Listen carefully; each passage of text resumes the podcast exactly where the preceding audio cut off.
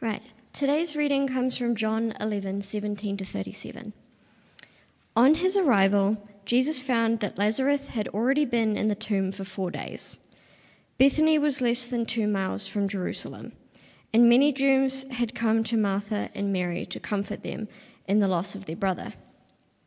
When Martha heard that Jesus was coming, she went out to meet him, but Mary stayed home.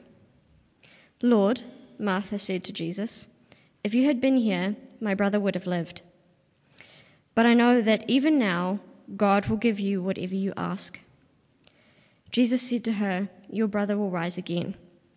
Martha answered, I know he will rise again in the resurrection at the last day. Jesus said to her, I am the resurrection and the life. He who believes in me will live, even though he dies.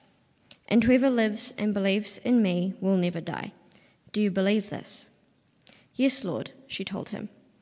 I believe that you are the Christ, the Son of God, who has come into the world. And after she had said this, she went back and called her sister. The teacher is here, she said, and he is asking for you. When Mary heard this, she got up quickly and went to him. Now Jesus had not yet entered the village, but was still at the place where Martha had left him. When the Jews who had been with him in Mary's house, at Mary's house comforting her, noticed how quickly she got up and went out, they followed her, supposing she was going to the tomb to mourn there. When Mary reached the place where Jesus was and saw him, she fell at his feet and said, Lord, if you had been here, my brother would not have died. When Jesus saw her weeping, and the Jews who came along with her also weeping, he was deeply moved and in spirit and was troubled. Where have you laid him? he asked. Come and see, Lord. They replied, Jesus wept. The Jews said, See how he loved him. But some of them said, Could not he who opened the eyes of the blind have kept this man from dying? This is the gospel of Christ. All glory be to Christ indeed. Please take a seat. Thank you, Margaret, for your interview.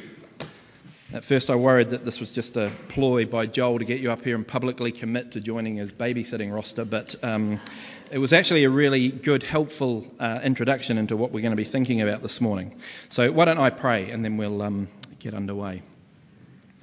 Heavenly Father, we've just sung that all glory would be to Christ, our good shepherd, our great king, our Saviour and Lord.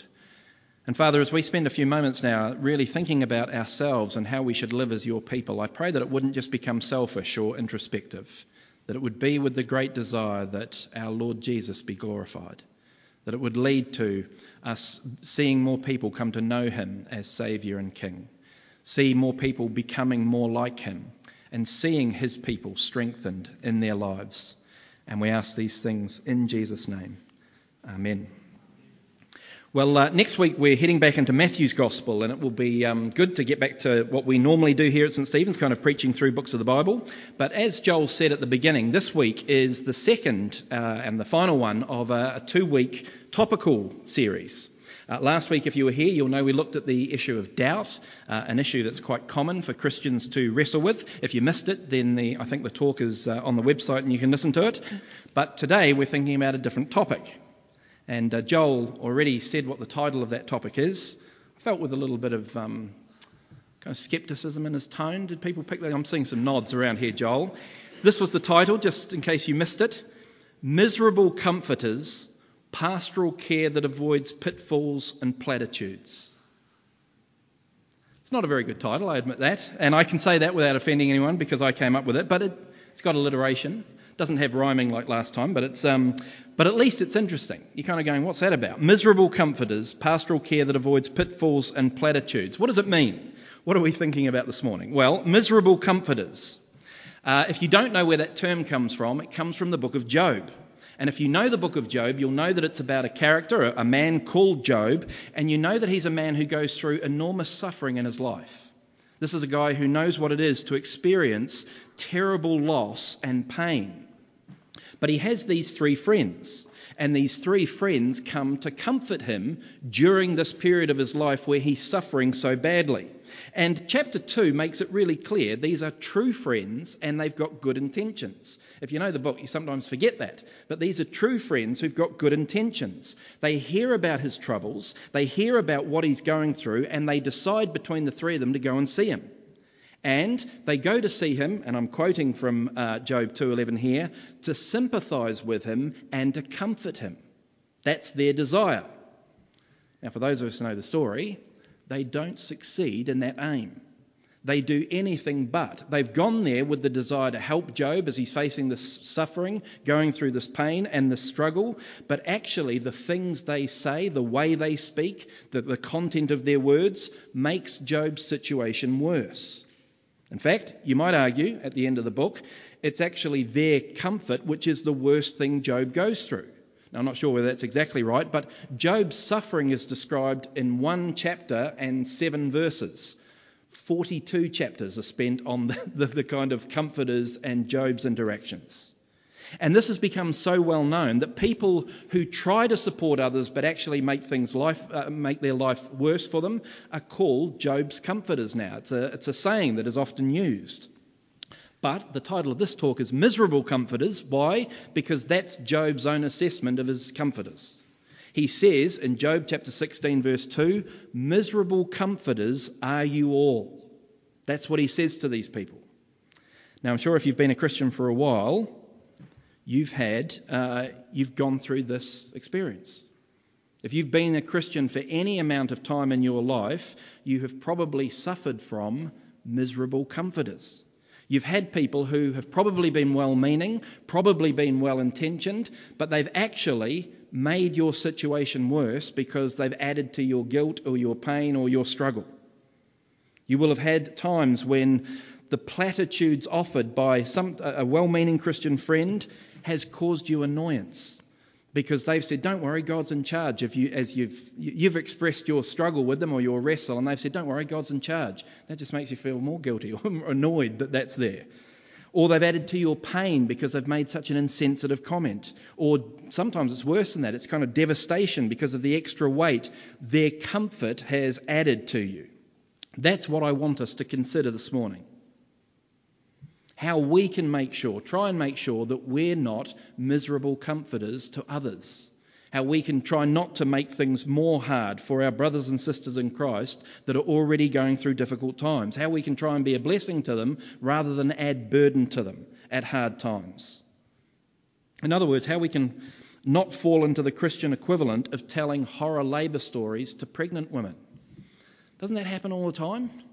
Where you see a circle of people talking and one's pregnant, and suddenly the conversation gets around to horror labour stories. And you think, please stop. This is not what this pregnant lady needs to hear at the moment. Yet it happens all the time.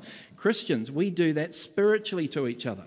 We can sometimes do the same kind of thing with the best of intentions. We're not trying to heap ashes on people, but we do it. We tell someone who's just lost a loved one, don't worry, God's in charge. And although that's true, that may be the last thing that needs to be heard at that particular moment because it adds to the confusion and the pain. We can do the same thing as we tell a person who's just found out about a life ending medical diagnosis. Don't worry, in all things, God works for the good of those who love Him. And although that's true, there's more truth to it than that, and sometimes that verse is handled badly, I think. Although that's true, the timing, the insensitivity, the, the appropriateness can add to the loneliness and the despair of the person who hears it. We can do the same as we tell the person who's going through a series of troubles, you just got to have faith.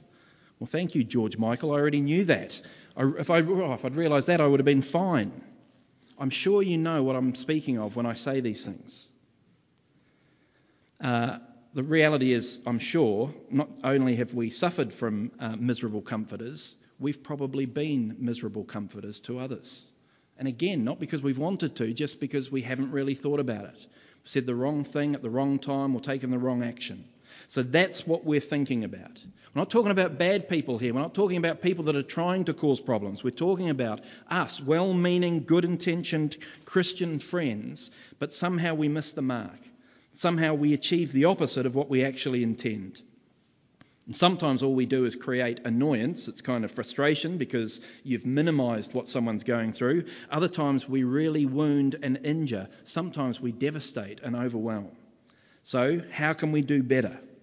That's what we're thinking about this morning. And uh, the, the, shame of this morning is it's a bit like last week. If you were here last week, we looked at the uh, topic of doubt. I said that doubt's such a big subject, we're only going to be scratching the surface. Today's the same. There's so much we could go into, so much we could think on and reflect on. We're just going to be scratching the surface. But what I hope to do is give you three broad principles to consider so that you can then think about how to exercise them in your life, how you can use them uh, in your particular circumstances, so that we can seek to strengthen and encourage our brothers and sisters in Christ, not make things worse for them. So, three broad points to keep in mind as we um, try and not fall into the trap of being miserable comforters to others. And the first one is this don't fear silence or space, but beware shallowness. Two parts to that point, so I'll say it again. Don't fear silence or space, but beware shallowness. Sometimes when we come across people that are facing tough times, we feel the need to jump in straight away and do something we feel the need to offer things spoken straight away. And that's the time where we'll be tempted most, I think, to force ourselves into a situation or to speak when it's unnecessary or to offer something that's actually shallow. When actually we probably should have taken a bit more time to weigh up the situation and space might have been what was required. Uh, silence might have been the most helpful thing. And nearly always, what will be best is well thought out deep truths rather than just snap platitudes or slogans. And in this area, I'd, I'd like to urge us as Christians to admit when we don't have answers. Often, when people are wrestling with things, they're asking questions about God and why they're facing what they're, they're, facing. And sometimes, as Christians, we're so quick to come in with answers which aren't necessarily full answers. I, would love it if we were a bit able to go, actually, I don't know. I don't know. Now, Job's comforters actually started off pretty well in this. We, they get a hard time, Job's comforters, but at, at the beginning, they're pretty good. We're told in Job that when the three friends first went to go and see him, they saw him at a distance and they could hardly recognize him. Probably hardly recognize him because he was physically afflicted by that stage. He had sores and things.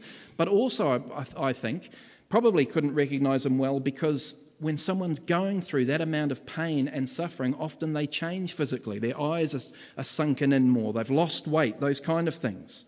But they see their friend and they immediately empathize with him. We're told they tear their robes and sprinkle dust on their heads. They're sympathizing. And then they sat with him on the ground for seven days and for seven nights and they didn't say anything to him. So they actually, I think they start off pretty well because it's only when they actually open their mouth the problems begin. But the first thing they did was show their friend they loved him. They went to be with him. They sat in silence. They, they showed that they sympathized. But then they opened their mouths.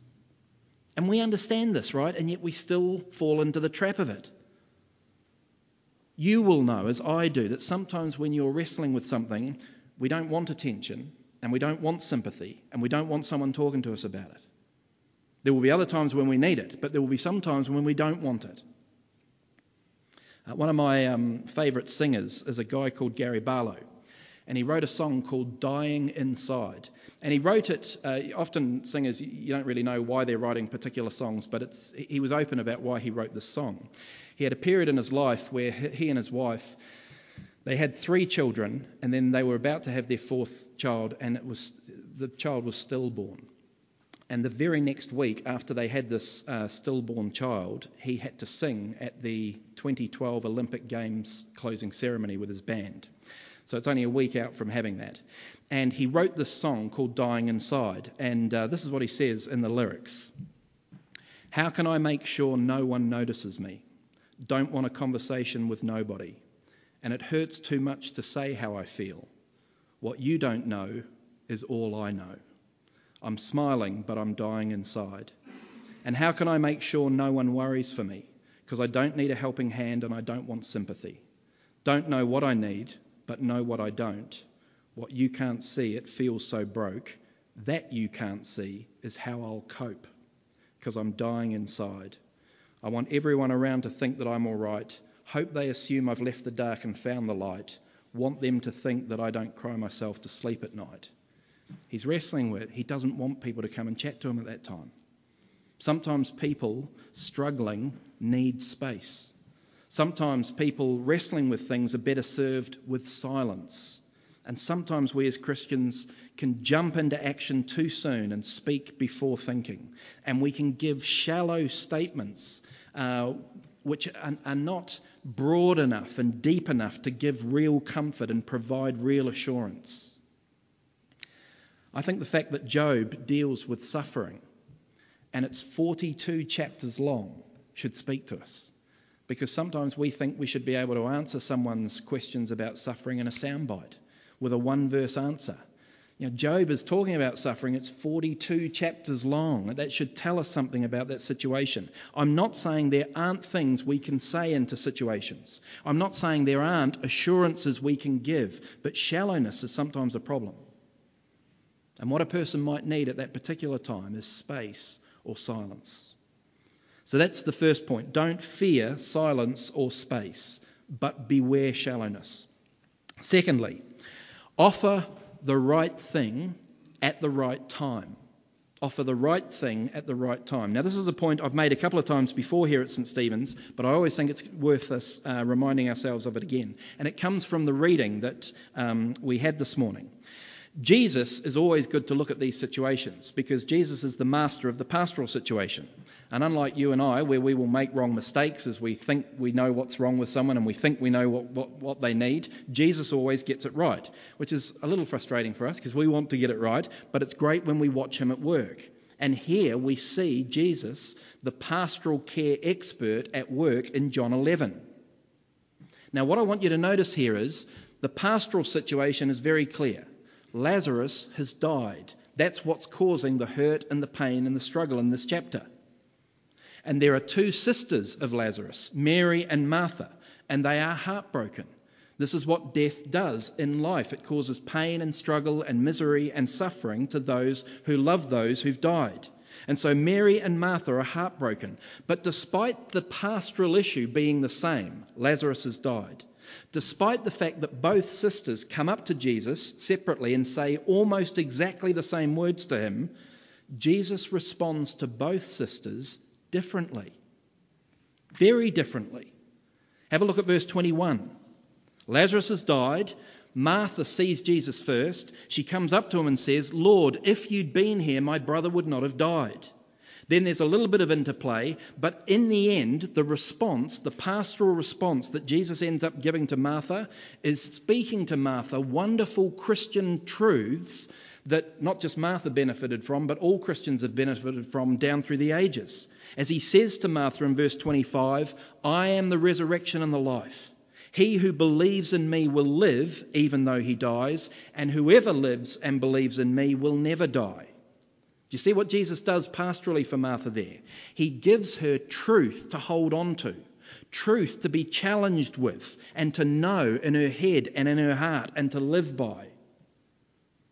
But then, in only a few verses, verses time, same pastoral situation, Lazarus has died, same issue, a sister is heartbroken. Mary sees Jesus.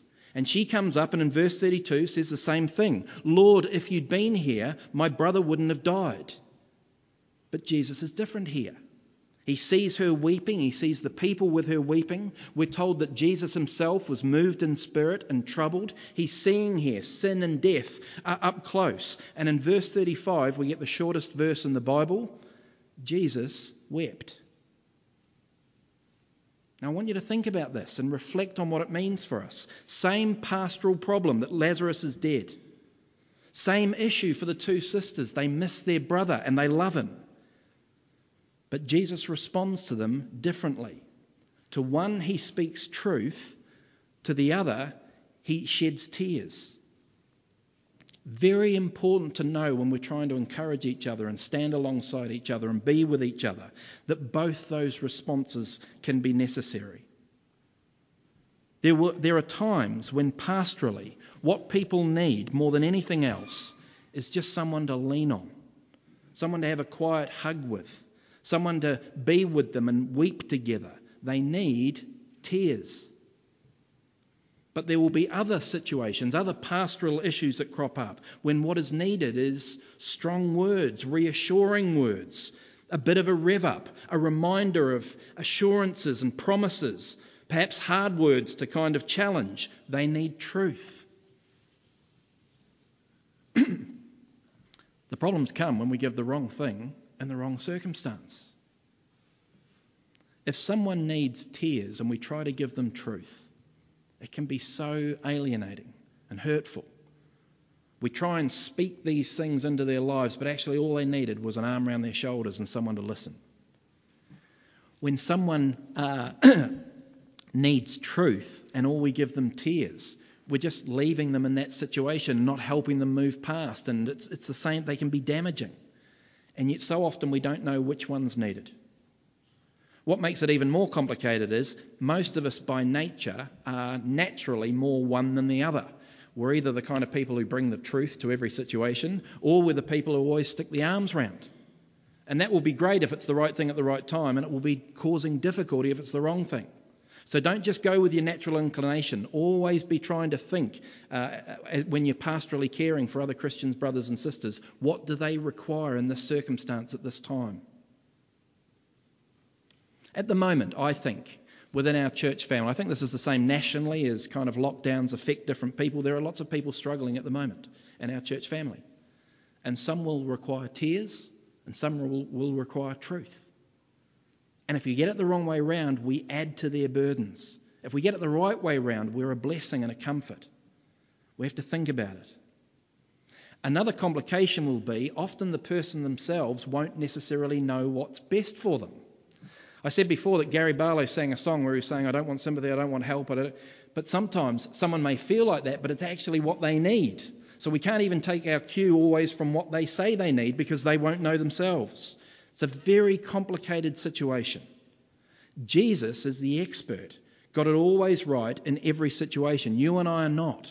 So we need to take care. We need to think. We need, well, we need other things, which I'm going to get to in a moment. Just blurting out something can cause problems. Doing something at the wrong time can be problematic. Saying true things at the wrong time can cause problems. We want to be we want to do the right thing at the right time. So, firstly, don't fear silence or space. Beware shallowness. Secondly, we want to do the right thing at the right time. Thirdly, lastly, and perhaps most importantly, if we don't want to be miserable comforters, deepen your relationship with the Lord. The deeper our relationship with the Lord, the better prepared we will be to help people when they're struggling and suffering. I was going to apologise for this, but I've decided not to apologise uh, because I'm about to give the same message that I gave last week. But uh, I can't help it, it's just what we need to do. We need to deepen our relationship with the Lord, and if we're going to deepen our relationship with the Lord, we need time in prayer and we need time in the Word. And when it comes to pastoral care and trying to be good comforters, not miserable comforters, we need to spend time in prayer and time in the Word. You and I won't know what to do in certain circumstances. What do you do then? Pray. Because you're not Jesus, but you have the Spirit. And you can ask God to help you by your Spirit know what to do and the way to do it and the timing of it. I have a prayer. This is probably not good to um, admit publicly because I don't think it's very holy. But I have a, a prayer that I do when I'm doing pastoral care. I call it the gambler's prayer. This is the not holy part. It's not about gambling, but it's just if you know the Kenny Rogers song. you got to know when to hold them, when to fold them, when to walk away, when to run. That's the prayer that I do. It's not those lyrics exactly, but I'm saying, Lord, I don't quite know what's needed here. But you know when to hold them, you know when to fold it. I've got to stop. You know what I'm trying to say. Lord, I need your help here. The last thing I want to do is cause extra burden and pain on these people. I want to take the right tone, the right words. Should I move closer or further away? Do they need tears? Do they need truth? Praying to the Lord for guidance, there's nothing better that we can do in these situations. It's vital. Lord, I don't know what's required. You do. Please help me. And pray that the Lord will increase the fruit of the Spirit within us. Pray that more and more we will exhibit love, joy, peace, patience, kindness, goodness, faithfulness, gentleness, and self control, because the more we exhibit that, the more of a blessing we will be. And then, on top of praying, get into the Word. Get into the Word because the better we understand from the Word, which is the primary way this happens, the, the more we understand God and His ways and His promises and the, the way that He works, the, the better equipped we will be to be able to offer genuine advice that helps, truths that are not shallow but have depth, assurances that are not just platitudes but are profound the more we spend time in the Word, we'll be able to understand what it means that in all things God works for the good of those who love Him. Because some people misapply that in a way which adds burden instead of being the great comfort that it actually is. Maybe that's the next topic we should do uh, for an issue sometime. But prayer and the Word, spending time in those things, will deepen our relationship with the Lord, and that in turn, that stronger bond with Him, that better understanding of Him, and asking for Him to help, will better equip us to help and support and assist our brothers and sisters in Christ who are going through difficult times for their benefit. I hope you can see that. And forgive me for you know, being the same kind of prayer and the Word, but that's what we need. That's what we need. Now, this talk has all been one way. How can we um, avoid being the kind of miserable comforters Job experienced? I haven't spoken of what you should do if you've had miserable comforters. Uh, and I'm not going to because that's not really the topic, but it's forgiveness. Forgiveness. Some of us will have been hurt by others. I pray that we can forgive. Um, sometimes there's just, a, I think, moving on from that. It's not even worth bringing it up. Other times it's good to talk to the person because so they don't do it again or they can realise that it may have been insensitive. But forgiveness is the kind of uh, overwhelming thing. But what I want us to focus on this morning and to think about as we leave from here is how we can make sure we're not miserable comforters to others. I actually, um, I think that. Uh, I think it's going to be hard days ahead for Christians in New Zealand. I think there's going to be, it's going to be tricky being a Christian in our society in the days ahead, which means we're going to need each other more and more. And we're going to need each other to comfort each other. So I pray that we will put this into practice with one another. Three things to bear in mind as we do that. Don't fear silence or space, but beware shallowness. Make sure we're doing the right thing at the right time and deepen our relationship with the Lord through prayer and the Word, we'll be best equipped to look after each other if we do those things. Let me pray. Father, we thank you for our Lord Jesus Christ who uh, got this right every step of the way. And we thank you that we can look to the Gospels to see him put this into practice. And I pray that we would continue to ask you for help as we seek to look after each other. Forgive us for those times where either we have, um, by thoughtlessness or foolishness, actually made things harder for our brothers and sisters in Christ. And I pray that more and more we would be intentional so that we could try to be a blessing and a comfort and a help and a fortress to others rather than heap ashes on their heads. We ask this in Jesus' name. Amen.